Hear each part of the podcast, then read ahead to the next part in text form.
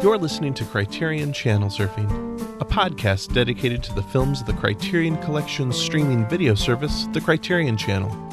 I'm your host, Josh Hornbeck. Doug McCambridge of the Good Times, Great Movies and Shits and Giggles podcasts joins me today to discuss July's new releases and expiring titles, and Michael Hutchins stops by to talk about digital supplements. Stay with us as we start surfing the Criterion Channel. If you enjoy Criterion Channel surfing, check out Just the Discs, hosted by Brian Saur. Just the Discs is a podcast about Blu rays. In each episode, Brian Saur will go through a stack of discs from various distributors and talk about them. Find Just the Discs wherever you get your podcasts. Criterion Cast, a podcast network and website for fans of quality theatrical and home video releases. Find out more at criterioncast.com. Well, my guest today is Doug McCambridge of the Good Times, Great Movies podcast, as well as the Shits and Giggles podcast. You also hear his name every week because he is the designer of our fantastic logo. Doug, thank you so much for coming on the show. I've been trying to get you on for a bit, but our schedules just have not aligned. Thanks for being here. This is great. Thank you for having me, and I I have to apologize. All that scheduling stuff. Maybe I'm just trying to pretend that I'm more popular and canceling on you constantly. But no, I'm I'm really happy that this could finally work out. I have wanted to come on for some time. For anybody that isn't familiar with your other shows, why don't you talk just a little bit about the Good Times, Great Movies podcast, sure. and then uh, this latest endeavor into the world of Schitt's Creek? Yeah, uh, you know what? I'll start with the Schitt's Creek one. Um, my wife and I do the podcast together, uh, where we cover every single episode of the series in chronological order. Um, I've been told by Aaron West to put out episodes more frequently because right now we only put out one episode every other week. At this point, a show that only has about 13 episodes per season, I think it'll take us about three years to get through it.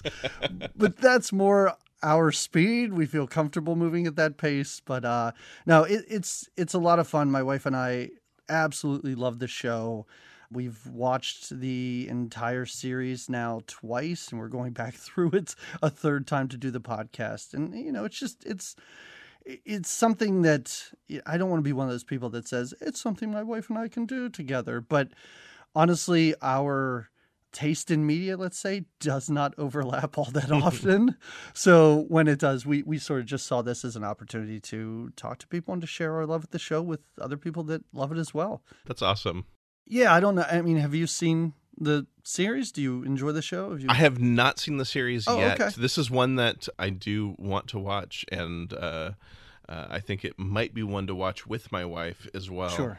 I keep hearing really great things about it, and I've yeah. heard it's it's a delight, and uh, and I love, but I love what you say though about having these kind of conversations uh, with your wife on air mm-hmm. about the show, and uh, I know my wife and I have talked about doing some sort of a podcast together as well, and mm-hmm. Uh, I think that's a finding that kind of common common space to frame those conversations. I think is really neat.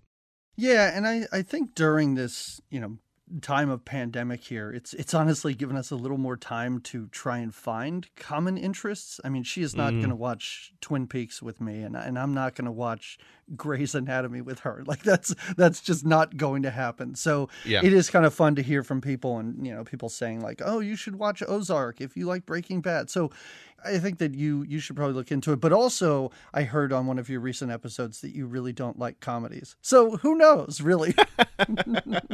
you know, I I I I am willing to give a lot of things a chance, and I do sure. enjoy the cast of uh, Schitt's yes, Creek, okay. and I think that the the tone looks just like it's just up my corner enough that it will right. it will work, and I think it's bite sized enough. Thirty minutes is probably exactly the right amount of time.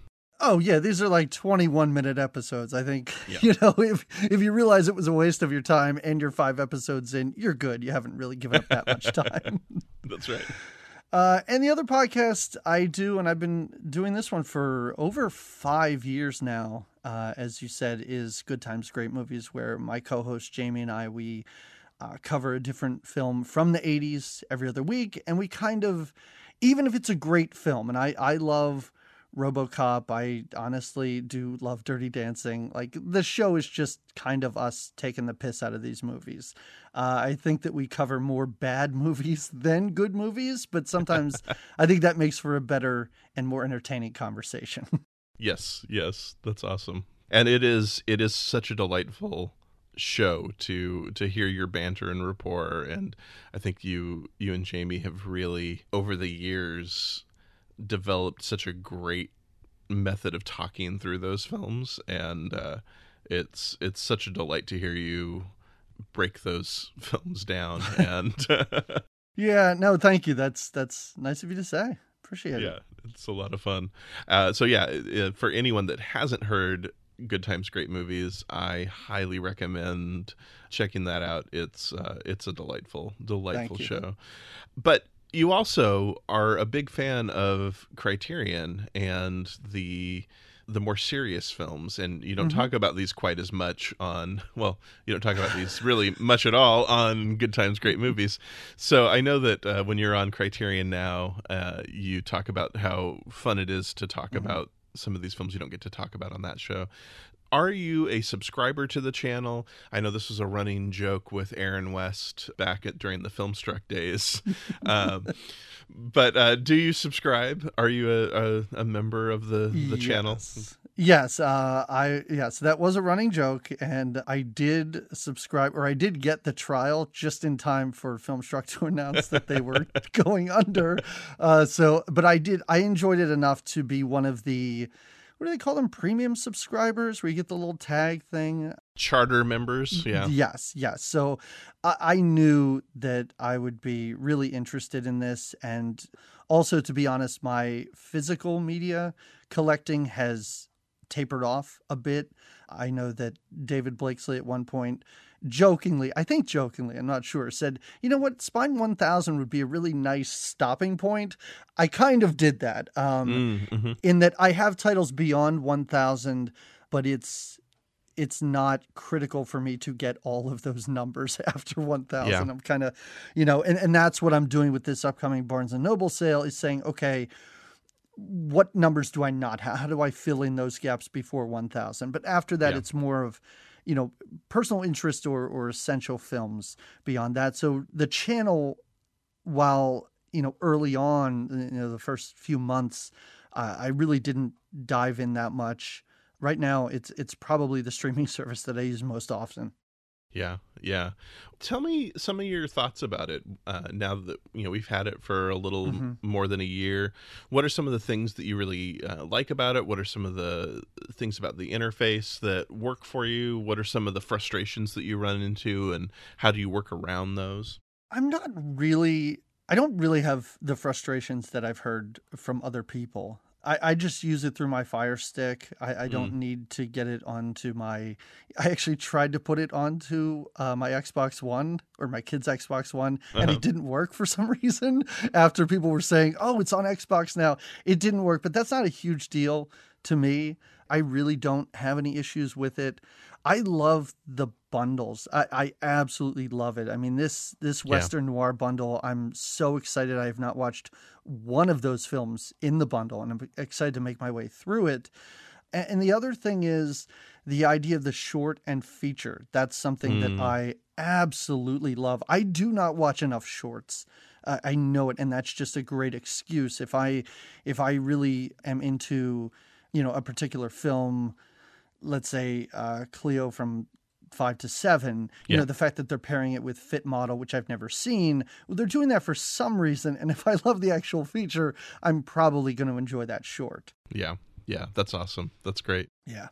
I think it's a really intriguing just the ways in which they're curating this service. Mm-hmm. I, you know, I was going over the selection again yesterday. I, I try to add everything to my. I have a massive Criterion collection list on Letterboxd, and mm-hmm. uh, so I try to add everything that's that's premiering onto my Letterboxd list, and just going over this the stuff again. I I continue to get impressed by the precision of the the Mm-hmm. ways in which they're curating things, the double features, and you know the the choices in the marriage Yeah. stories bundles, the choices for the the curated uh, starring bundles, or the Mm-hmm. you know we've now had a few bundles based on composers, and uh, I just love the ways that they're they're trying to repackage these materials in uh, to highlight films and to give us additional context. And, and I would say, I mean, I don't know if some people think that this is a small thing, but the idea of what's expiring is the greatest thing any streaming service could do. You Yeah. know, if if Netflix did this, if Amazon Prime did this, it would be the first place I go. And that's what happens with Criterion. Every month, it's really the first place I go to add stuff to my watch list. Yeah. I, I I don't I mean, I kind of know why other streaming services don't do this, but I, I think that's a detriment to those services. When when things that I had in my watch list on Netflix are just randomly gone, I mean, immediately I go to Amazon and see if they've moved over there. Um, but that's so helpful. Yeah, it is. It's such a great thing. Yeah. And then what I'm finding fascinating, just, uh, and I'll be talking about this with uh, Matt later in the episode, is that the Vimeo. Uh, over the top service that that Criterion is using has now been adopted by a lot of the smaller boutique labels that have their own streaming platforms. So uh, Ovid has switched over to the same interface because it's a less expensive service and they don't have to maintain their own app. They don't have to maintain their own their own infrastructure because it's prohibitively expensive. And and i think that for all of the you know the bells and whistles that you might want from something like netflix or hulu the truth is that criterion's a small company and they don't have Yeah. the the budget to be able to to Im, to implement all those things that you might want right Yeah, and also I don't even know if it's I mean, this is just personally, I don't know if I want those things. Sometimes just trying to navigate Amazon Prime is a mess. I, I don't know where I am. I don't know what is free. I mean, you know, I'm I'm also a subscriber to Shudder. So, Yeah. you know, that channel is then part of Amazon. So thankfully now Amazon's added this thing at the top, which is very specific free to me. Because I used to be able to just, you know, you have the little, you know, the little dog ear there Yeah. that says Prime, but suddenly I'm getting stuff that doesn't have that, but that I can watch through Shudder, and I I had no idea what was free and what wasn't until I started to play it. So yeah, sometimes that stuff is a mess. I don't need all Yes. those bells and whistles. Well, and I will just say personally, I think Amazon Prime is maybe the worst designed streaming service ever. I agree, and it's a shame too because it has most of the content that I want to see. Yeah. I don't. Yeah. I don't. I don't watch things on Netflix. Honestly, I, I don't. I'm not into their original movies. They don't put enough other films up there. I'm not into their original programming. I rarely find a show that I like on there. Disney Plus is for my kids. I watched The Mandalorian and then looked through and went, I have no need for anything else. It's on Disney Plus. so honestly, it really is Amazon Prime and Criterion that I use, and I just wish that Amazon was a little easier to navigate. Yes, yes, yes. Doug and I will be right back to talk about the Criterion Channel's new and expiring titles for the month of July. But first, I'm going to check in with Michael Hutchins for a conversation about the Criterion Channel's digital supplements. Stay with us.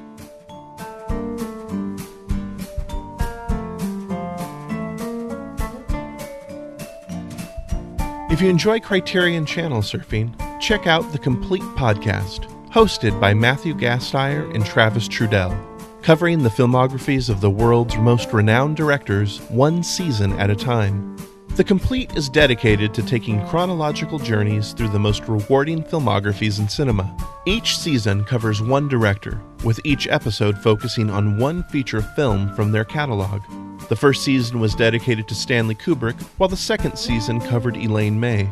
The current third season is focused on Krzysztof Kieslowski, the Polish director most famous for the Decalogue and the Three Colors trilogy. Find out more at thecompletepod.blubrry.net. I'm here with Michael Hutchins, one of our regular contributors to Criterion Channel Surfing, as well as a frequent contributor to most of the Facebook groups dedicated to the Criterion Collection. He's joining me today to talk about the digital supplements on the Criterion Channel. Michael, thank you so much for joining me today. I'm really excited to dig into this. Uh, you know, I think that this is really what sets Criterion Channel apart from so many other streaming services, right? Oh, true. Thanks for having me, Josh. Good to be here. Oh, thank you. Thank you. I mean, you know, I've been digging into some other streaming services lately, but the thing is is that they don't have these supplements, right?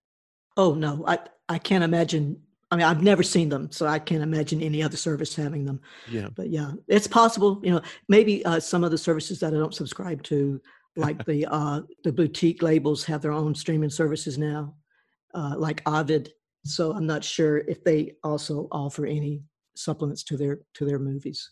Yeah, I mean, this is just, you know, even every once in a while you'll see a making of or behind the scenes on something like Netflix or Hulu, oh, yeah. uh, maybe even Amazon from time to time, but it's not nearly the quality, the the breadth. You don't get the the in-depth look at really the context of a film that you get with the Criterion channel, right? Oh, yes, true. We've talked maybe a little bit about some of this type of stuff before, but you know, I mean, I, this is part of what sets Criterion apart in on their physical releases as well. Is this part of what drew you to the Criterion collection in the first place? Yes, I first uh, became aware of the Criterion collection back in the 80s. I think somewhere around 87, 88. I had just got into Laserdisc and uh, Criterion was really the major reason why I actually bought Laserdisc or bought, bought a player to start with, because they were the only company out there that actually uh, had supplements to their releases. You know, and so they they practically invented the whole concept of yeah. uh, supplements on uh, physical releases. Yeah. So yeah, it's been it's been what is it, thirty years? Goodness. Time flies when you're watching Criterion's, right? Oh yes, yes you know when when we're looking at what's on the channel do you have you know uh, this may be an exercise in futility but do you have a ballpark figure for how many original supplements criterion has created exclusively for the channel? Oh uh, we're talking about just for the channel yeah and just for I, the channel. I, I would say I, I did a rough count and there there's basically three different areas that they concentrate in. You've got the uh, the actual programs such as uh, Art House America and mm. uh, the Adventures in Movie Going and the Observations on Film Art. And I kind of put those all together as programming. And then you've got what we call introductions or interviews, and those will usually accompany the uh, the bundles. Mm-hmm. Uh, what I've discovered is in the bundles you'll have uh, either an introduction by a scholar or a critic or you'll have if it's a director's bundle and if the director's alive you'll often get uh, original an original interview with the director. Mm, yeah. And that's that's happened quite often. Uh, about 25 directors in the past year have actually come into the studios there at uh, criterion and have recorded introductions to their movies. Wow. And then we also have the third part is i guess you'd call them teasers. It's whenever they put a mm. bundle together and they'll put out these uh, trailers, I suppose, and so they they'll have little clips uh, teasing you about those bundles. So those usually only last a couple of minutes, but when you're talking about the interviews and introductions, sometimes they can last up to 20, 25 minutes. Yeah. So that's they, that that's some st- some substantial uh, material there that they're putting out. Yeah, yeah. I mean, that's that's thank you for breaking that down into some buckets for us to yeah. to organize yeah. those for because i think that's yeah. that's really helpful in thinking about that because I, right. I think that is i think i get a little overwhelmed when i look at all of the different original content you know it's it's easy for mm-hmm. me to just skip over the supplements that are available on physical releases because i have those at home and i know i can get to those when I eventually dive into that disc at home. But mm-hmm. when it comes to the the digital supplements, that's stuff that I really want to make sure I get to, and yeah. uh, that's all. That's all original to the channel. Yes, and sadly, I missed some of this on the in the early months of the of the channel because I wasn't. Uh, I was aware that it was there, but knowing that that some of this program was not going to be there forever. For instance, some of the uh, interviews and introductions were done for limited engagements, which Yeah. means once the actual film is gone, then you no longer have access to those introductions. So, for instance, let's say the Christian Petzold bundle, there was a there was an introduction, and so if once that bundle was gone, then the introduction is gone. So there's no way Yeah. of getting back to it. So Yeah. now I try to make sure that whenever a a limited engagement bundle or or just a, a solo film is brought to the channel and it has these introductions or interviews with the directors, I try to make sure I see those as well as the movie itself. Yeah. Well, when we're looking at that stuff for the uh, the introductions or for the interviews, how much how much content are we looking at there? Oh my goodness, I um, I- I would say probably about a hundred so far, uh, and that doesn't include the other stuff that, that was brought with them whenever they transferred from Filmstruck, Mm, mhm. because they were doing the same thing back then, but not on on such a grand scale. Yeah. and they but they was also still doing the same basic programming. For instance, the three programs I spoke of, Art House America, Adventures in Movie Going, and the Observations on Film Art, all started on Filmstruck and so and then they continued once criterion developed its own channel Yeah. so for instance uh, let's talk about the observations on film art they're up to 37 episodes wow. you've got the three teachers from the university of wisconsin and madison david Bordwell, kristin thompson and jeff smith and they're probably equally dividing up uh, the chores of this Mhm. series and so now they're up to 37 and uh, 12 of them have actually uh, been presented on the, the new criterion channel Yeah. so it's r- roughly one a month, mm-hmm. Mm-hmm. about the same rate they were doing on Filmstruck. Wow. Wow. I mean, that's, you know, it, when you get behind on it, it feels daunting. But what's so nice about it is it's, it's really bite sized content, right? Oh, yeah, they're not that long. I'd say they average maybe 10, 15 minutes. Mm-hmm. And they're, uh, they're good introductions to the film, but not necessarily that you, they're more introduction to the art of the film, is what Yeah. that's the whole point. It's not really introducing a viewer to the film itself, but just uh, how the director makes certain aspects of the film, or the sound, or the editing, or the cinematography. And so it's it's- they're teachers, so they're there to uh, to teach you the whole idea. And so that's the name of the series. They're just observing film art. Yeah, and I will say that I fin- find that series to be really in keeping with this this whole film school in a box Yes, concept. And it goes all the way back to uh, the Laserdisc days. In Yeah, fact, that's that's when it was that whole term was created because no one had ever heard of that. The Mm-hmm. Yeah. idea that you could teach film. yeah, and you really do. They do such a great job of explaining certain concepts. I still go back to the uh, the description of uh, lighting when they're looking at Raymond Bernard's wooden crosses. Yes. and just the the ways that he skewed three point lighting in order to create some really dramatic effects for that war film and it was such a such a powerful little piece Yes. short but it really was effective in explaining how lighting was used to create mood and atmosphere and ambiance in that film or even something like uh, an obscure film like Lydia, Mm, which mhm. uh, and they they would explore how the use of flashbacks or non-linear narrative. That's something you would not expect from a film in the 30s. Yeah. So that's that's uh, it. Just it gives you uh, just a a history of that idea. Yeah, yeah. Uh, what other when we're looking at some of those other original programs that Mhm. are because I think that this is also pretty unique, honestly, to Criterion Channel that you know they're not just creating or curating films from other places, but they're also creating these series that help explore the film and contextualize the film in some different ways. Yes, like different aspects of it. Let's start Yeah. like Art House America series. Yeah, I mean, that just takes, you know, you, you've got the observations on film art, which is a more scholarly look at how film is made. Then you've got the Art House America series, which teaches you how art is presented in these smaller theaters around the country.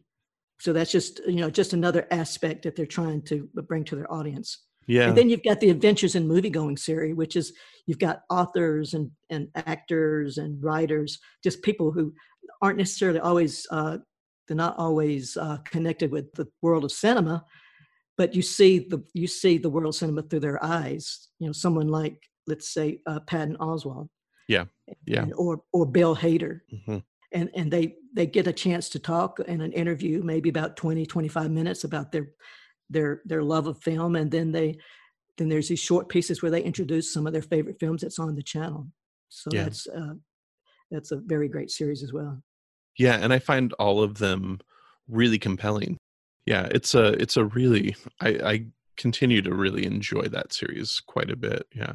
Mm-hmm. And I think with the the Art House America, it's been interesting in these last few months of the closure with all of all the theaters that yes. rather than because they're not able to produce any new installments of that right now so right, yeah. instead they're they're adding new programming to the existing slate to still draw attention to these theaters right yes uh, at the time i think they've only done five on the new channel and that's that stopped sometime uh, at the end of last year. Yeah. And so, uh, and what you're saying is correct. They've just added a couple of films to one, uh, one or two of the bundles in the last uh, six months. Yeah, and I like I like that they're still trying to draw attention to those theaters and yeah. Uh, and remind people that these art houses are still out there and mm-hmm. Uh, they still mm-hmm. rely on audiences to support them and right now we're supporting them virtually and we're supporting them from a distance while it's not safe to go back to resuming in-person theater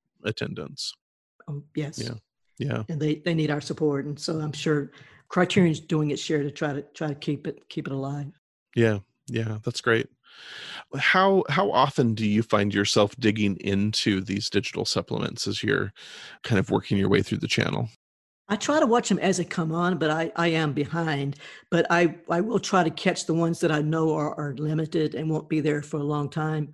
But for instance, like the observations on film art, we know that that, that yeah. is a permanent part of the library. So there's no way that's ever going away. Yeah. And there's some documentaries that uh, you also uh, expect to be on there because they were produced by Criterion Channel. Mm, mm-hmm. And that's like the the two documentaries by Daniel Raim Mm. I think that's how you pronounce his name, R A I M. But uh, he did a, a, documentary about Ozu mm. called In Search of Ozu. Very interesting documentary about him going to a museum and looking at, uh, you know, putting on the white gloves and looking at all of uh, the archives that, uh, a museum has of Ozu, his and his uh, scripts and his uh, documentation while he was making his films. And then you've got um, he made one. He interviewed Francois Truffaut's daughter, and that was a pretty substantial documentary, about about a half hour long itself. Mm. And then we have uh, the one that Connor Jessup made on Weerasethakul. Yeah, yeah. And so it's been a while since we've seen those, but I'm, I'm sure that because of COVID, we're going to have a delay in, in certain yeah. certain areas of this of this original programming. Yeah. But they did get around it in one way. You, you noticed recently, whenever they loaded uh, original cast album Company, and they they had that uh, Zoom meeting. Yes. With the uh, yes with all of the contributors to to the co-op documentary now. Yes. And so they they're they're getting away around it that way, but I'm not sure from this point on how how long they're going to be doing that. Yeah. Yeah. Yeah, and they are they it does seem that they are trying to find creative ways to still make this original content while they have to maintain uh, physical distancing and maintain these uh, procedures, right? Yeah, and that's that's uh, what I think is going to be uh, hurting in the next few months because they they may have actually caught up with all of the interviews they've done with directors uh, that were done in their offices. Because mm-hmm. you have to imagine that they cannot have done that since very much uh, longer after March or so.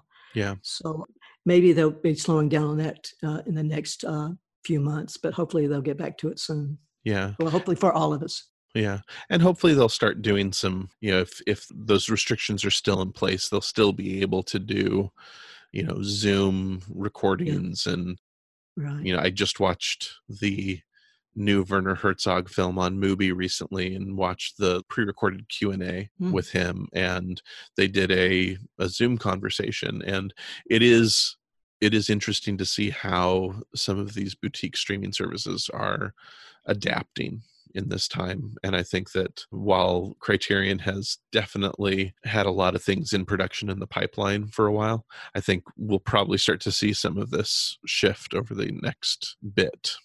Oh yes, and we're and we're also waiting to see how it will affect their physical releases, the supplements yeah. on those, because we've yeah. really not saw that. Uh, and I'm not, I'm not sure about their pipeline, about how far in advance they do the supplements, and uh, how far in advance that the producers actually, you know, get all their material together. But it's going to hit eventually. We know that, and yeah. so uh, I just hope that they'll be able to get around and find find other methods, as you were saying, like the Zoom the Zoom calls.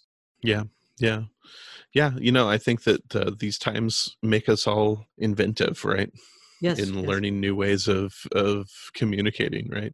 what are some of the other things that you've discovered as you've been doing some research when i when i threw this to you a few days ago this the subject i know you always go into research mode uh, so i'm sure you've yeah. discovered things that i uh, haven't even thought to ask well as i said earlier i did discover that uh, with almost every bundle you're going to have something original added to it the, either an introduction either an interview or you're going to have those teasers Mm. Uh, and and some in some cases I wasn't aware of that. I wasn't even aware of some of the teasers because they don't. Mm. Uh, if you're not, uh, I think they they put them on their Instagram and on their their Twitter feeds, and usually I guess on their Facebook feeds as well.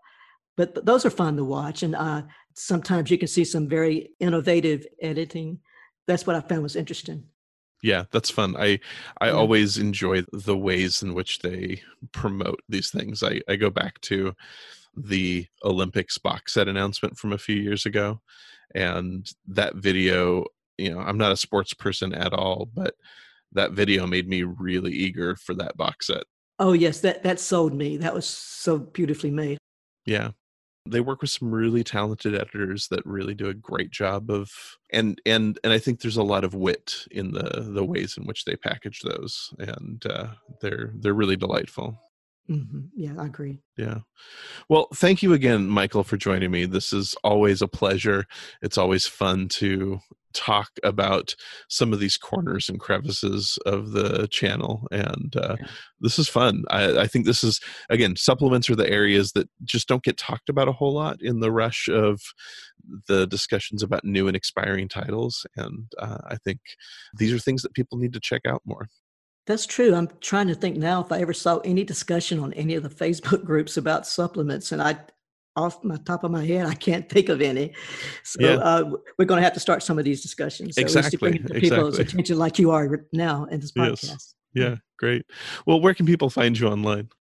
Okay, I'm at the Criterion Channel Club on Facebook as well as Criterion Now Facebook group, and you can find me on Letterboxd at Michael Hutchins, and that's about it. Awesome. Well, we'll be right back with more Criterion Channel surfing as Doug and I continue our conversation by talking about July's new releases and expiring titles. Stay with us.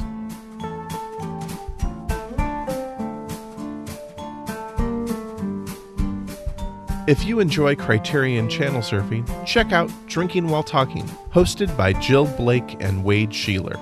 Classic film, classic music, classic culture, shaken and stewed. Every episode of Drinking While Talking, Jill Blake and Wade Sheeler discuss movies and music, new and old, with forays into pop culture from the past, as well as wherever the spirit takes them as they get progressively more spirited. Whether they're delving into classic film, desert island picks, quizzes, games, or misguided monologues, the question will always remain how far can they get until everything falls apart? As the editors of TheRetroset.com, the premier clearinghouse for all things classic, you can catch their deep dives into movies, music, and lifestyle. Sober. Their hope on drinking while talking is to take the pretension out of discussing the classics as they make their way from the early 20th century through modern day by way of film, culture, politics, through the prism of their unique and personal lens. And booze. Find out more at theretroset.com. Welcome back to Criterion Channel Surfing. I'm here with Doug McCambridge, and we're getting ready to dive into the Criterion Channel's new and expiring titles for the month of July. So, Doug, mm-hmm. this is this is this is kind of crazy. Um, I mean, again, I say this every month, so let's just be honest. I get overwhelmed every month when I look Sure. at the list. But before we dive into the the list of stuff, what's just your first impression of the new titles that are premiering this month?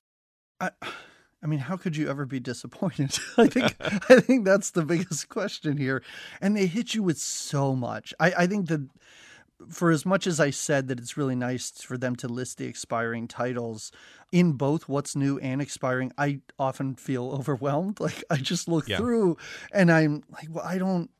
All these expiring titles and even the new ones, I'm like, there's not enough time for me to watch all this stuff. And then what do I decide to watch and what do I sort of neglect and say, well, maybe this will be up for six, seven months, two years, something like that. Yeah, No, I, I'm I'm thrilled with what they have. For as much as I'm a collector of physical media, I often do not go back to uh, films more than one time, Mm. even if I really enjoyed it. Um, so I really like the fact that I can cut a lot of these out of. You know, I don't have to add a good number of these to uh, my viewing list or my to watch list or anything like that because I have the physical media release or have seen these before. But yeah, as I said, that Western noir, there are a couple things that Criterion does a lot of type of films that they uh, put out that I'm not a fan of. And this is not going to ingratiate me to a lot of listeners, but Westerns, I do not connect to Westerns. And I do not connect to samurai films. And hmm. Criterion has a lot of those. But Yeah. you give me any noir, you give me the worst garbage noir, and I am in 100%. So I'm, I'm excited about this Western noir set.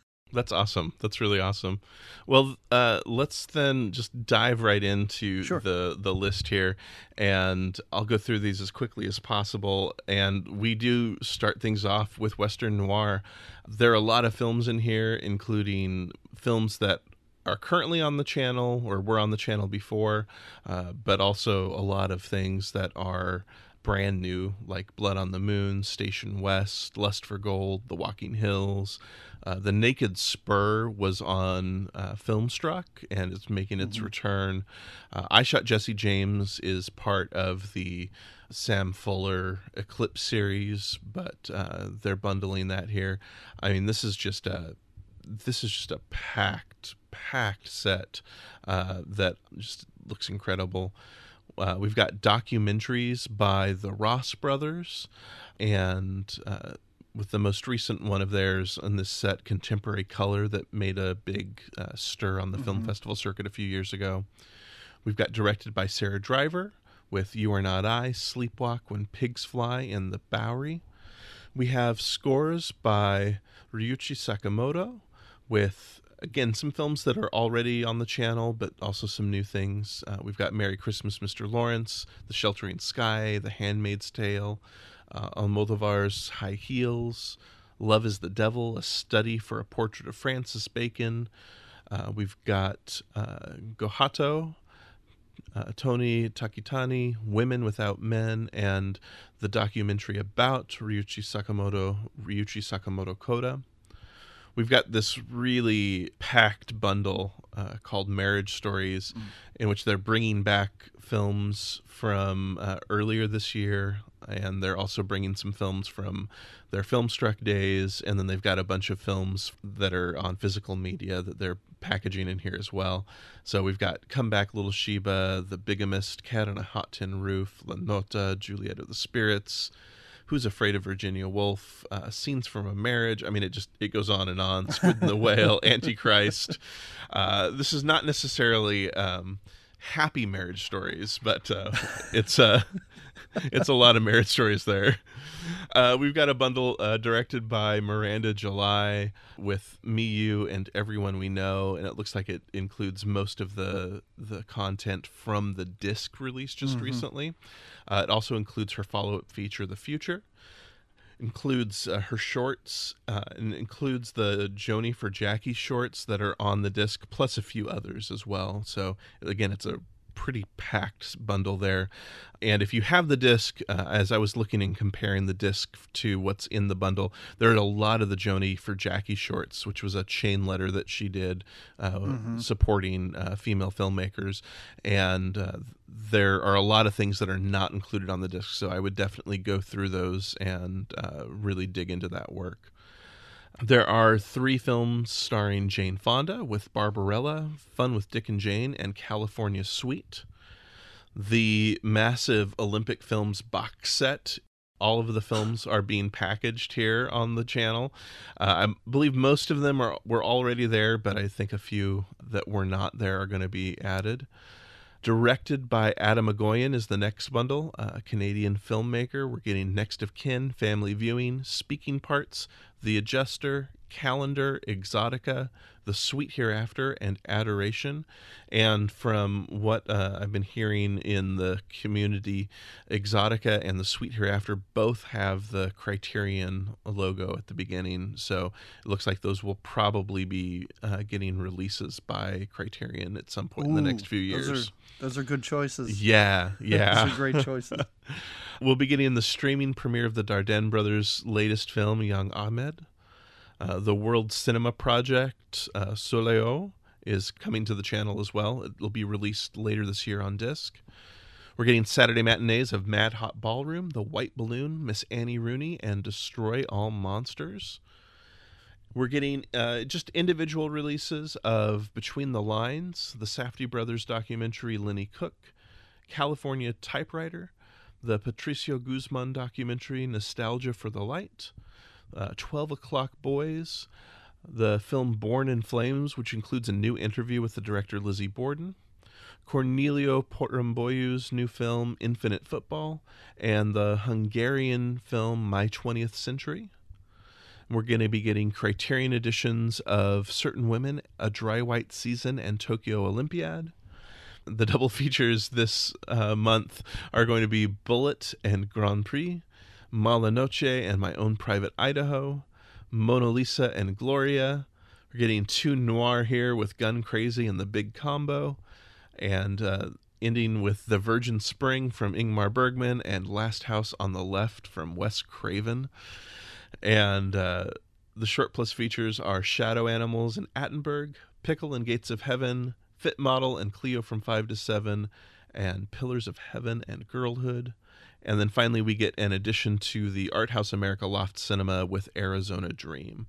Wow. Yeah, I mean it's it's wow. it's a good it's a good yeah. chunk of stuff here. I mean, uh, you know, just as I was going through it, and I'm going, wow, what did I what did I recommend and why did I recommend what I recommended? uh, but because there's there's just there's so much, right? Well, there's so much, and and also this is pure laziness on my point. But I will probably, as something I said that I do not do, is if I have a physical release, I'm not going to watch it streaming. Yeah, that 100 years of Olympia like I just taking that box and opening it is yep. such a chore, which is so lazy on my part. I will probably go through and watch some that I haven't seen here streaming. Yep, yep, yep. It's I you know we have we have the technology now, and yeah, you know you have the gorgeous box set on your shelf, and oh, why yeah. why damage the cardboard? Right, exactly. Plus, I think it's I think it's under two other boxes anyway, so it's not the easiest thing to get out. Yeah, I have mine on the shelf with the you know inline in spine number, mm. you know, mm. and uh, every time I pull it down, I the the other uh, films fall over. So. Well, Doug, what are the films that you're uh, excited to see? What are the films that you would like to recommend people check out?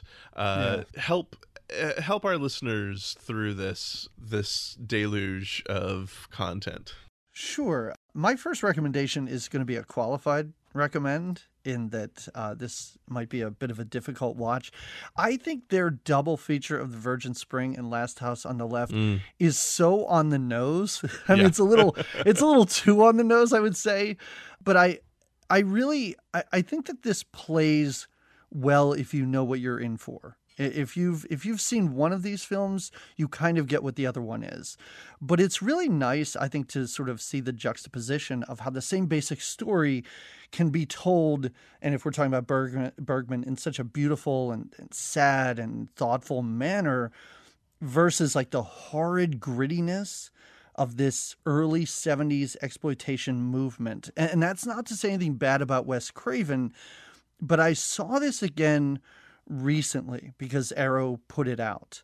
It's a it's a really really tough watch. Like Yeah. Last House on the Left is a really difficult movie to watch for me now. I saw this first in college, but that's when, you know, I could sit down and watch stuff like Snuff and I Spit on Your Grave and Cannibal Holocaust, and this kind of fit nicely in there. Watching it now was super gross. And if you're if you're okay with that, I think this is a wonderful pairing of two films that I said cover the same topic in, in drastically different ways. Yeah, I think it's it's a really so many people don't quite get the the fact that Craven essentially remade Virgin Spring Yeah. and uh you know, I, I think that, that Wes Craven was one of those filmmakers that had a lot more on his mind than Mhm. just the exploitation, and I think he was Sure. trying to use the exploitation to explore some other other ideas. And yeah, I think it's a I think I think it's an interesting pairing, and I like what you said that you can tell the same story in some different ways Yeah. if you're really interested in doing that. Yeah, and, and I don't mind, or I don't doubt that he had other things on his mind, but it's it's really tough to get through it. Strangely enough, and and I could see that being a turnoff for a lot of people that Yeah. let's say really love the Virgin Spring. I, I don't know that they would be as on board with this, but if it is something that you're interested in, and and I would honestly, I like late Wes Craven, which nobody likes. um, but you know, I, I love him as a filmmaker. So to see this this really early outing from him, I think is well worth a watch. That's great. Uh, what's next for you? Uh, what's next for me is Merry Christmas, Mr. Lawrence. David Bowie, I think, and, and I don't know if this is a stretch or not, I think this is his best performance out of any Mm. film that I have seen him in. Uh, He's he's so impassioned and, and and his performance in this movie as I said, is above anything that he's ever done. It's it's unlike I've ever seen him in another film. If people don't know, it's about a British soldier who's captured by uh, Japanese forces and he's held in a prison camp. Takeshi Kitano is in this and gives an, another fantastic performance. It's it's a very very sad film, but also very poetic and, and strangely enough, I I think, I mean, at least what I got out of it is it is somewhat uplifting at the end. I could be reading this wrong though. yeah, yeah, I I I remember it being somewhat uplifting. Yeah. Yeah. No, but that's that's a wonderful film, and if you Yeah. do not have the physical release from Criterion, please take some time and catch this. I mean, I Yeah. I don't see it being talked about a lot when people talk about David Bowie as an actor. I think people talk about, strangely enough, The Hunger, which I don't think is a great movie. And of course, they talk about Labyrinth, but not enough people are aware that he even made this. Yeah, and it's a it's one of the later Oshima films and uh you know, it, I think that if you've seen a lot of the earlier Oshima films which are so kind of over the top and uh, kind of stylistically out there. It's a more restrained film, but I think it still is just as politically charged and just as just as meaningful. And uh, yeah, I think it's uh, it's a it's a really great film. It's one that I need to revisit because Yeah. I think there's there's so much there, and I think that that Bowie and the um, the actor he plays opposite both give really remarkable performances together. Oh, their their relationship is amazing. Yeah. yeah. It's great. Yeah. So, uh, if we're talking about things that I'm excited to watch, I kind of already talked about the noir, the Western noir bundle. So, what more, honestly, is there to say about that? The only thing that I will say is, I think just looking through when you gave me this list, The Naked Spur is, I believe, the only thing that I've seen on here. So, Mm-hmm. honestly, this is, for me, this is what streaming should be. and it's all about these blind spots. It's all about filling in these holes in film history, stuff that I probably should have already seen but haven't. And I love when I look through this and there's what, eight or nine or 10 films in here that I've never seen. These are going right to the top of the list. Yeah, that's great. This is one that is when I saw this this pop up, there was that part of me that was really excited and that part of me that was also a little uh, despondent because I'm like, oh no, more stuff to put on my queue that I need to watch right now. oh, what a what a horrible time to live. I know, I know.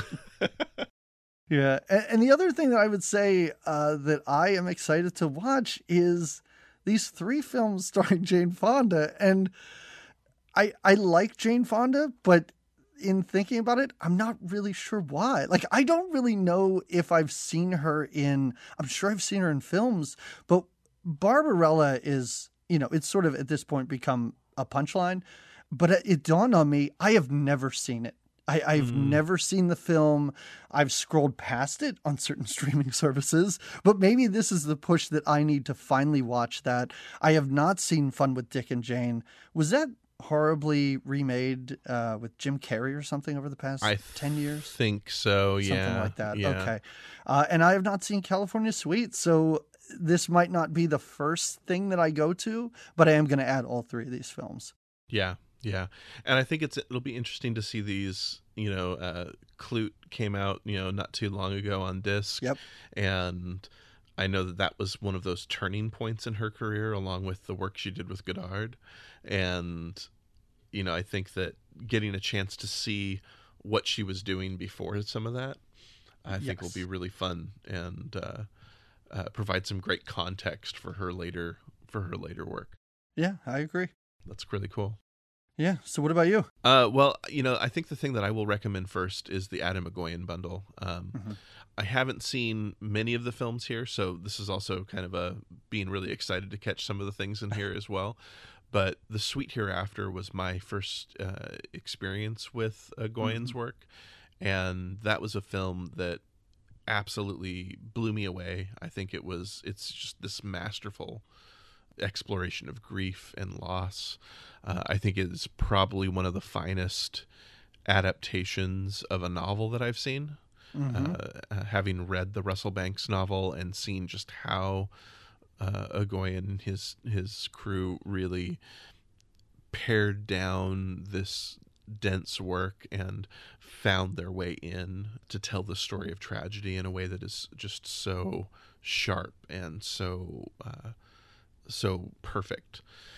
And uh, it's it's it's masterful. And uh, he's a filmmaker whose whose films I've always wanted to to really dig into. And his films have been really difficult to see Oh yeah. The the DVDs have been uh, out of print for a long time. Mm-hmm. They uh, have been, you know, really hard to get a hold of. And so the fact that this is all now available on Criterion Channel is incredible.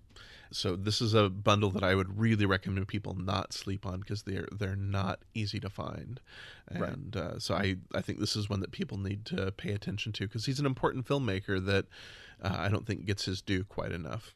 No, I, I would 100% agree with you. And uh, Exotica, I mean, 1994, yeah. Yeah. you know, as like a 16, 17 year old kid, it was like, oh, you got to check out this movie. It's so great. And, and it just, that was the only thing from him that I could find even years later yeah. like you said I was I was looking around for other work by him once I had you know revisited Exotica and I was able to watch The Sweet Hereafter but I think those are the only two that I've seen out of this bundle yeah, yeah, those are the two. Those are the two that yeah. I've seen as well. Yeah.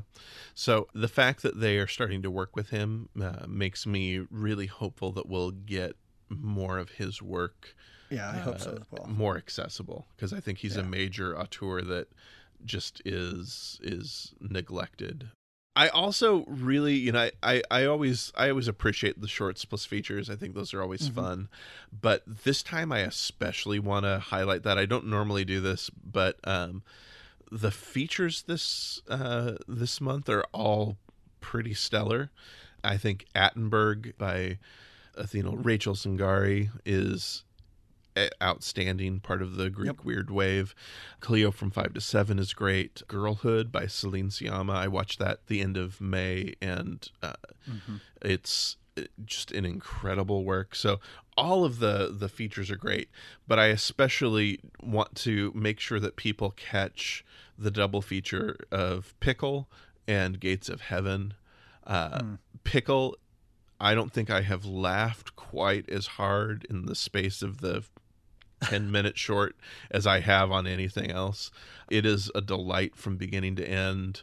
It fits perfectly with Gates of Heaven as a uh, as a feature.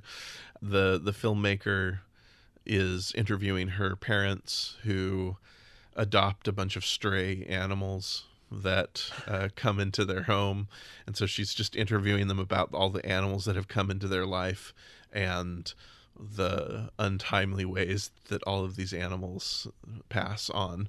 And all of these animals have some sort of deformity or have some sort of problem and that's why the the parents adopt them and try to find ways to help them on like a fish that can't Yeah. swim Oh because God. because they have a, it has a fin problem so they build a, a little foam thing for the fish to keep it upright and i mean it's it's funny and Oh, it sounds great. Honestly, Uh, it's- sounds fantastic. it's one of the I, I've probably seen the short three times now already. Mhm. Um, it was on Filmstruck and uh, was so happy that it ported over onto Criterion Channel and has been on Criterion Channel since day one. It it's just it's one of those it's one of those absolutely delightful little little shorts that you think this has to be this has to be a put on but uh it's not. And if you enjoy gates of heaven this is a warmer version of gates of heaven as well. Uh yeah i totally i totally enjoyed that that and would highly recommend people check that one out i'm a big fan of the Dardenne brothers uh uh-huh. I I love you know in in before I started working in communications I was doing running an arts organization and uh, doing uh, theater and kind of looking at the intersection of art and social justice and how does that all play together and I I am always impressed by the way that Ardennes brothers are able to explore social issues within their Mhm. films and and always have it feel really natural and always Right. have it come out of the characters and the situations and the world that they've created uh, and anytime they come up with something new i am i am there and the fact that we're getting the streaming premiere of their latest film to me is uh, Yeah. just uh, stellar so this is one you know i'm like you i normally prioritize the expiring titles on the Mhm. service and this is one that i will probably watch this month because i am that eager to catch uh dardenne brother uh, a latest dardenne brother film and Yeah. uh, uh, this one uh, i've heard it's a polarizing film which i think sometimes can be really exciting Oh yeah, definitely. yeah, yeah. And then uh, My 20th Century, uh, it's a Hungarian uh, fantasy film. This was playing at one of our local art house theaters at the beginning of this year. And I read some reviews of it, and it sounds absolutely enchanting and strange and surreal. And, uh, you know, I love those uh, Eastern European Mhm. uh, fantasias that uh, pop up that uh, sounds a little like Valerie and her Week of Wonders or those that type of those those types of films that were coming out during the Czech New Wave and uh, during some of those more experimental uh, Eastern European uh, films. So I'm I'm super excited for this one and uh, uh, am really glad that Criterion's going to give us the opportunity to watch it. Yeah, I mean, I this is one that I had not heard of, and I I really didn't dig in and, and do any research. But all you had to say was Valerie and her Week of Wonders. I'm in. Yeah, I'm, yeah. I'll watch this. I'll watch this immediately. exactly exactly well uh, as i like to say here uh, criterion gives and criterion taketh away so we've got a lot of films that are leaving this month and uh, we've got some big things that are, are leaving so we are losing the final film from the werner herzog bundle aguirre the wrath of god We are losing just about everything from the directed by Jean Luc Godard bundle. Uh, we're losing A Woman is a Woman, Contempt, A Married Woman, Band of Outsiders, Pierrot Le Fou, Alphaville, Made in USA, La Chinoise, Le Gas uh, Hail Mary, Forever Mozart, Film Socialisme, Goodbye to Language, and The Image Book. There are a few of the other ones that are part of the Criterion Channel's permanent library that are going to be remaining there. We're going to be losing uh, Allison Anders' Things Behind the Sun. We'll be losing uh, everything from the written by Francis Marion bundle, including Stella Dallas, The Scarlet Letter, The Wind, uh, and a whole lot of other films there. Uh, Night Without Armor is going to remain. That's part of the permanent collection as well. We're going to be losing the entire Saul Bass Turns 100 bundle, mm. including The Man with the Golden Arm, The Big Knife, Storm Center, Cowboy, The Big Country, Facts of Life, lots of other things, including Mad, Mad, Mad, Mad World, Seconds, uh, Age of Innocence. Uh, we're going to be losing um, just about everything from the starring Anna Karina bundle, uh, the most of the Godard films from earlier, uh, including uh, The Nun, which is a Rivette film. We're going to be losing three by Nicole Holofcener, Lovely and Amazing, Friends with Money, and Please Give. From the film Plays Itself bundle, we'll be losing David Holzman's Diary. Uh, from the Criterion editions, we're going to be losing Investigation of a Citizen Beyond Suspicion. The Saturday matinees, we're going to be losing Black Beauty and The Boy with the Green Hair.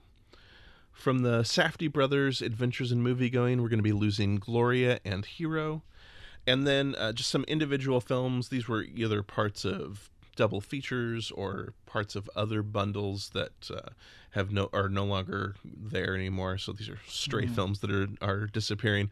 Uh, we're going to be losing Stella Dallas, Britannia Hospital, Down in the Delta, West Side Story, Bullitt, But I'm a Cheerleader, The Edge of Heaven, and My Own Private Idaho. So yeah, it's a pretty. Pretty packed stuff that's uh, that's going away. Doug, what what do people need to watch before wow. before the, they, the, it disappears? Boy, I maybe I should just say what people don't need to watch because there's about two films that I would include in that.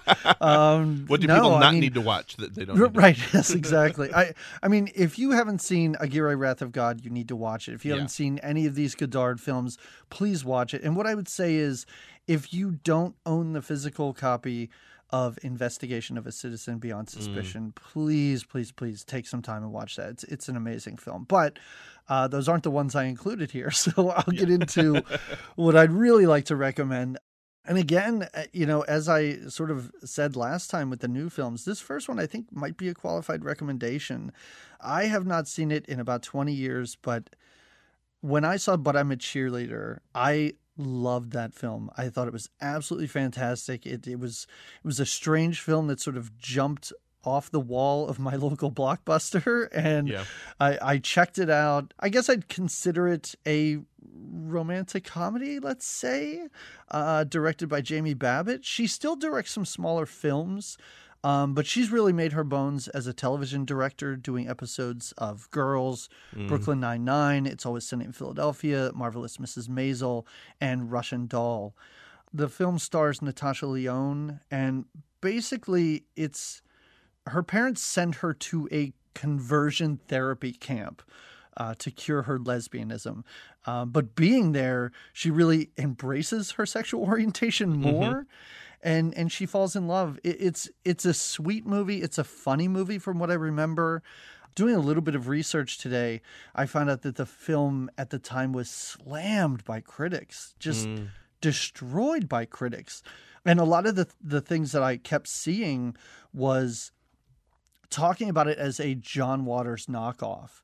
And oh. first of all, I would never see that as a bad thing. I mean, that's like calling Edward Scissorhands a John Waters knockoff or yeah. Gregg Araki films John Waters knockoffs. I'll, I'll take that every day of the week.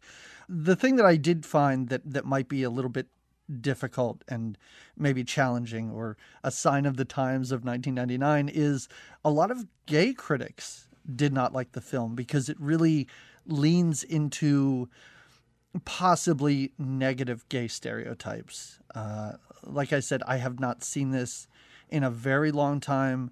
but I would recommend it based on, you know, a me of, you know, 21 years old.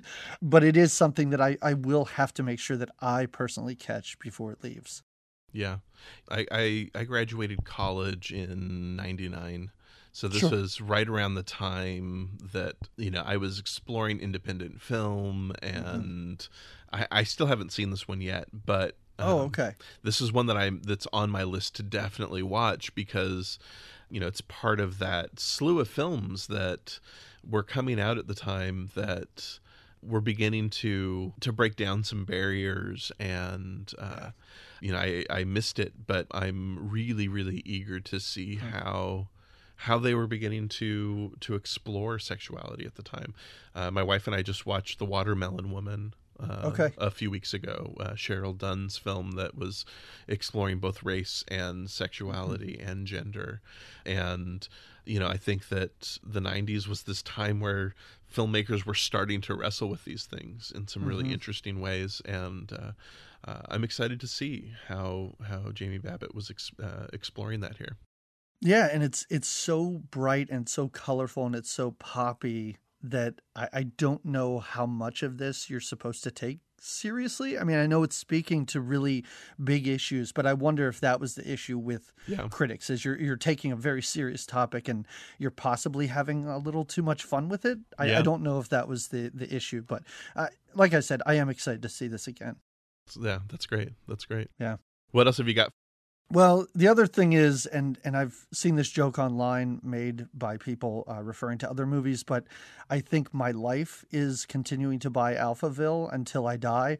I don't know. I think I have two DVDs. I have three Blu-rays of this film, and it's it's almost a running joke. If if people are longtime listeners of Criterion now, I have talked about Alphaville so many times, but I will continue to trumpet that film any chance I get.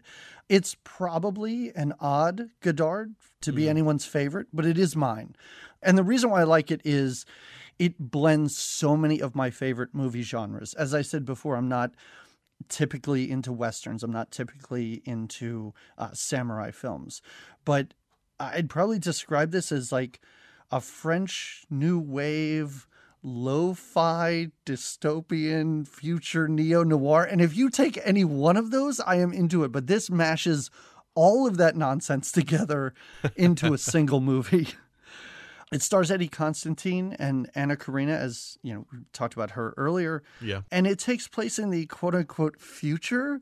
But what's so great is she dresses as 1965 as you could possibly get. And he wanders around in a trench coat like he stepped out of a 40s noir. It's it's a wonderful mix of like Cocteau's Orpheus and George Orwell's 1984. And it's such a bizarre blending of those. I love this film. I if people have not seen it and aren't willing to, you know, spend the eleven dollars on the the Kino release, please check this out before it's Mm. gone. Yeah, yeah, yeah. That's great. Yeah, it's one that I think I saw as I was just starting to explore uh, Godard. So it's one that I definitely need to rewatch. Uh, I've got the disc sitting on my shelf here, and so uh, this might be a good impetus to revisit. And uh, now that I'm more familiar with Godard's work, Yeah. and I find that a lot with with films. Right, I was talking with my wife Mhm. about this the other day. That you know, as you get more film under your belt, revisiting some of these works, they just take on new meaning and new resonances, right? And uh, this is one that I'm really eager to revisit. Oh yeah, I mean, hundred percent. Like this is just like you. I, I think that I was late in college, and you and I, you know, from what you said, we are possibly the exact same age. in college or late in college, I started to get into more foreign films and uh, art house stuff, things like that. And this is the first Godard I saw. And then I'm not saying I was disappointed because I, I couldn't be, but then when I watched Band of Outsiders, I was like, oh wait, I just thought Alphaville was the kind of stuff this guy made. So it was it was very bizarre then for me Yeah. to, to dive into his filmography. This being the first movie, and uh, you know feeling about it the way that I do, uh, to go through and, and watch the rest of his work. Yeah, that's great. That's great. Yeah. What are you going to catch? What are you going to try to watch before they leave? You know, I'm going. Here's another thing: is I am going to have to watch The Boy with Green Hair. I am I'm not saying I'm excited to watch this, but I'm curious because for so long I had this movie confused with the peanut butter solution. and and I saw the peanut butter solution recently and watching it I went, "Wait, I thought this was the boy with green hair." So it dawned on me then that I don't know what this movie is, but I've always heard the title. So strangely enough, that is the reason why I am going to be checking this movie out. nice. You know, we all come to movies for different reasons, right? right. Yeah, I guess so. Have you have you seen this? I haven't. This is one that uh, Okay. That uh, the title has never really done it for me, but I'm curious because I I find that their matinees are really fascinating, and uh, this is uh, I, I love that they do the matinees. Um, Yeah. I think it's it's a really neat approach to try to kind of create this space where parents can help introduce their children to works uh, that are outside of the normal frenetic Mm-hmm. crap for kids. Right. I was trying to find a more diplomatic word, Yeah. but uh, you know, I you know, I, I for my vacation I planned my own film festival since the film festival that I normally attend uh, was canceled this year, and Okay. you know, it's it's trying to trying to find like some some weekend matinee stuff that is not that that's that's maybe a little more Yeah. thoughtful that could be more family friendly as as a challenge and i i really appreciate that they're doing that here. They're looking digging into classic film and uh, art house film and trying to find work that can appeal to children and can Mhm. appeal to younger audiences. I find that really really admirable. And so that in and of itself makes me eager to check out the boy with the green hair even if it's not something that will necessarily resonate with me No, and, and strangely enough, I know that a lot of people during the pandemic have been, you know, sharing thoughts online about, you know, what are you watching? And are you sitting around watching, you know, zombie apocalypse movies? And, and what I've found is that I tend to be gravitating more toward lighter films. mhm. I, I haven't necessarily watched a whole lot in the past few months that are too intense or, or stuff that honestly I have to think a whole lot about while I'm watching it. And I and I don't know, maybe I'd be doing this anyway, but this really seems to be something that I can sit down with my kids and, and check out. yeah that's great that's great Yeah. And the last one, and I'll let you go with this because I see that it is one that you're recommending. I'm interested in seeing things behind the sun, and this is such a another lame reason. I went through the expiring titles, and I've seen so much of this. Like I've seen Herzog, I've seen Godard, I've seen all the Saul Bass stuff. So I was even I was just going through and checking out and doing a little bit of research on films that I have not seen yet.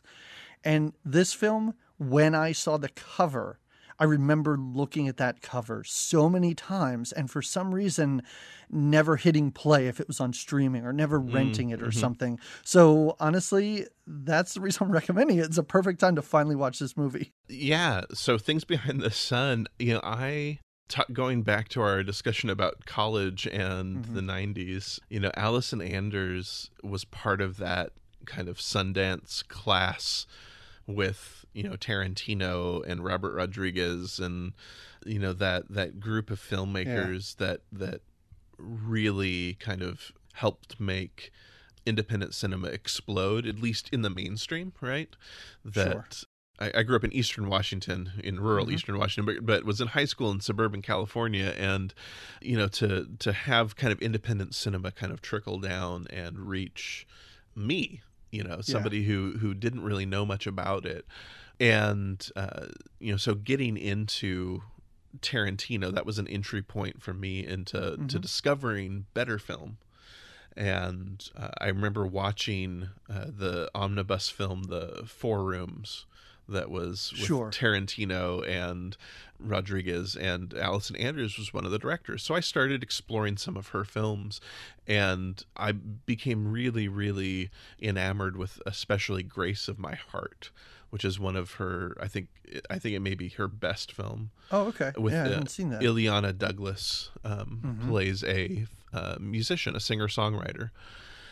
And it charts the course of her career as she is trying to she she wants to be a singer songwriter and the the powers that be really just mm-hmm. wanted to be a songwriter.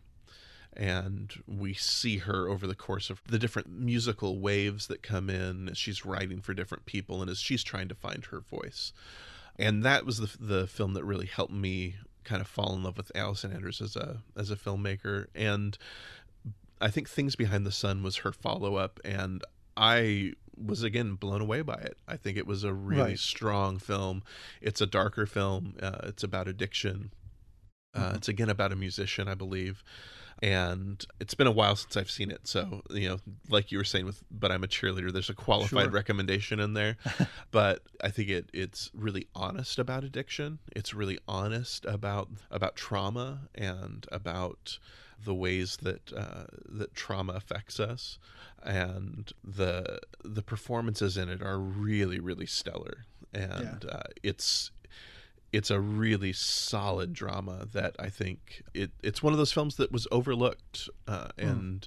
I think uh, if I remember right I was working at Blockbuster at the time when it came out and I think it was one of those ones that maybe had a festival run maybe got some limited theatr- a the- limited theatrical run but pretty much went straight to video mm-hmm. and mm-hmm. I think it's a shame because I do think that this is a really it's a it's a film that deserves to be seen by more people. So I think people should definitely check this one out.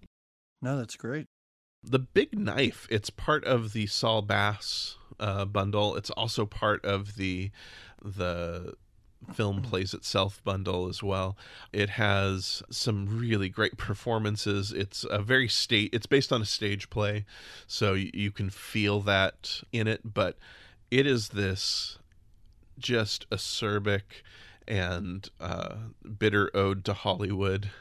Yeah. And uh, I I found that one. I, I watched it just a, a few months ago and was absolutely. I found it really completely riveting uh, from beginning to end. Cannot recommend that one highly enough. I think it's again a really a really great. If you're looking for a good bitter Hollywood film, this is the one to watch. no, you're right, and it is. I mean, it's it screams stage play. I yes. have the uh, I think it's Arrow Academy. I think they put out the blue. Yeah. Uh, so I do have that, and I checked it out. And it's it's a masterful film. It's yes. full of let's say giant performances, but sometimes yes. that's that's really great to see. Yes, and you know, uh, you know, I I. uh again my background is theater so yeah. I I have no problem with those outsized theatrical mm-hmm. performances, and I'm always interested to see you know how how does a filmmaker translate a stage work into a film, and how does that how does that work, sure. and uh, and I I sometimes I like it when they just go ahead and say, hey, we're going to just set this in one room, and yep. yeah, and I I I appreciate the purity of vision in this film, uh, mm-hmm. or the lack of purity in the film. David Holzman's Diary is one that I've you know heard so much about. Um, it's one that I have not seen yet. It was released on Criterion Laserdisc years ago, so I always try to bump those up on my list of yeah. things to see. So I just I need to catch that. It's it's it's on my list. I don't know much about it, but uh, that's one I I'm excited for and then the Nicole uh, Holofcener films. You know, she's a filmmaker again, part of that '90s wave of uh, indie filmmakers. Mm-hmm. That I believe I saw Lovely and Amazing back during that time. Yeah, I think I did as well. Yeah, it's been too long though, and I'm, I mm-hmm. need to revisit. Uh, I I enjoyed the comedy from what I remember, but I think it's time to revisit yeah. her films and uh, and to watch the stuff that I haven't seen. I'm trying really hard to actively seek out films by uh, female filmmakers and by uh, black filmmakers and filmmakers of color to just broaden my horizons more and more. Mm-hmm. and and so i'm i'm very very curious to see these works. And so i'm i'm eager for that. Yeah. Yeah. Well there we go. Those are Criterion's uh, new and expiring titles for the month of July. There are there's a lot there, and uh, I feel like we we always have just this incredible bounty to to watch. And you know, I don't know about you, Doug. I I've given up trying to stay on top of things. you can't. There's uh, you'll make yourself crazy if you try. Yeah. That's it. You Yeah. need to prioritize and just hope things come back around at some point or you know they move to another streaming service that you have down the road Yep, yep. I, I keep a list of the films that I missed that have lo- left the channel, and that's growing pretty long. And I have a list of where they can be found on other things. So at some point, I might get to them on other on other services. But yeah, it's there's just I, I've realized there's no way I'm going to get uh, get complete. Doug, thank you so much for joining me today. Of course Where can people find you online? Oh, people can find me. Uh, I mean, if you're interested in the podcasts, just look up Good Times, Great Movies. Uh, look up Shits and Giggles. You can find us wherever you get your shows. You can certainly find me on Facebook, but most of the time on other social media sites, I do just interact as the podcast. So if you do go to Twitter or Instagram or even Letterboxd I'm on as the podcast. So you can normally find me at GTGMcast. Just type those in, you'll find it. Even though I'm on Letterboxd as the podcast, it's kind of just me. but I do I do make a list of films that we cover on the podcast uh, to check out. And right now we're in the middle of our summer of sequels, which we're finding out may have been a huge mistake, as we just talked about Sleepaway Camp 2, and it was one of the worst things either of us had seen. Oh, oh, oh, that's painful. It's really bad. I don't think we realized we watched Police Academy 2 and Karate Kid Part 2, Missing in Action 2. It's not good. This is not a fun summer.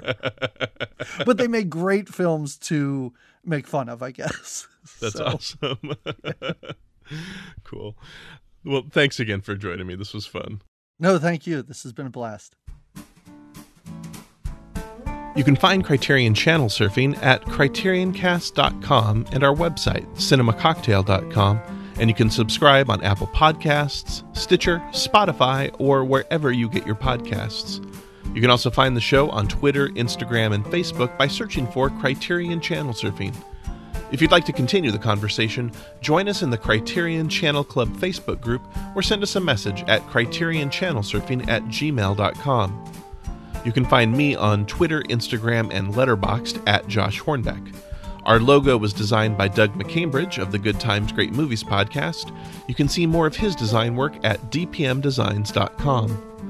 Criterion Channel Surfing is a proud member of Criterion Cast, a podcast network and website for fans of quality theatrical and home video releases. Find out more at criterioncast.com and support the work of Criterion Cast at patreon.com slash criterioncast. Criterion Channel Surfing is listener supported, so please consider donating to the show at patreon.com slash Josh Hornbeck. For just $5 a month, you get early access to all regular and bonus episodes of the show, and for $10 a month, you'll have a chance to give my guest and I a film to discuss in a special Patreon only bonus episode. I'd like to continue thanking all of our current supporters. Thank you so much for your continued support. It means so much. On the next episode of Criterion Channel Surfing, Doug and I sit down to discuss films from underrepresented countries. I hope you'll join us. Thanks for listening.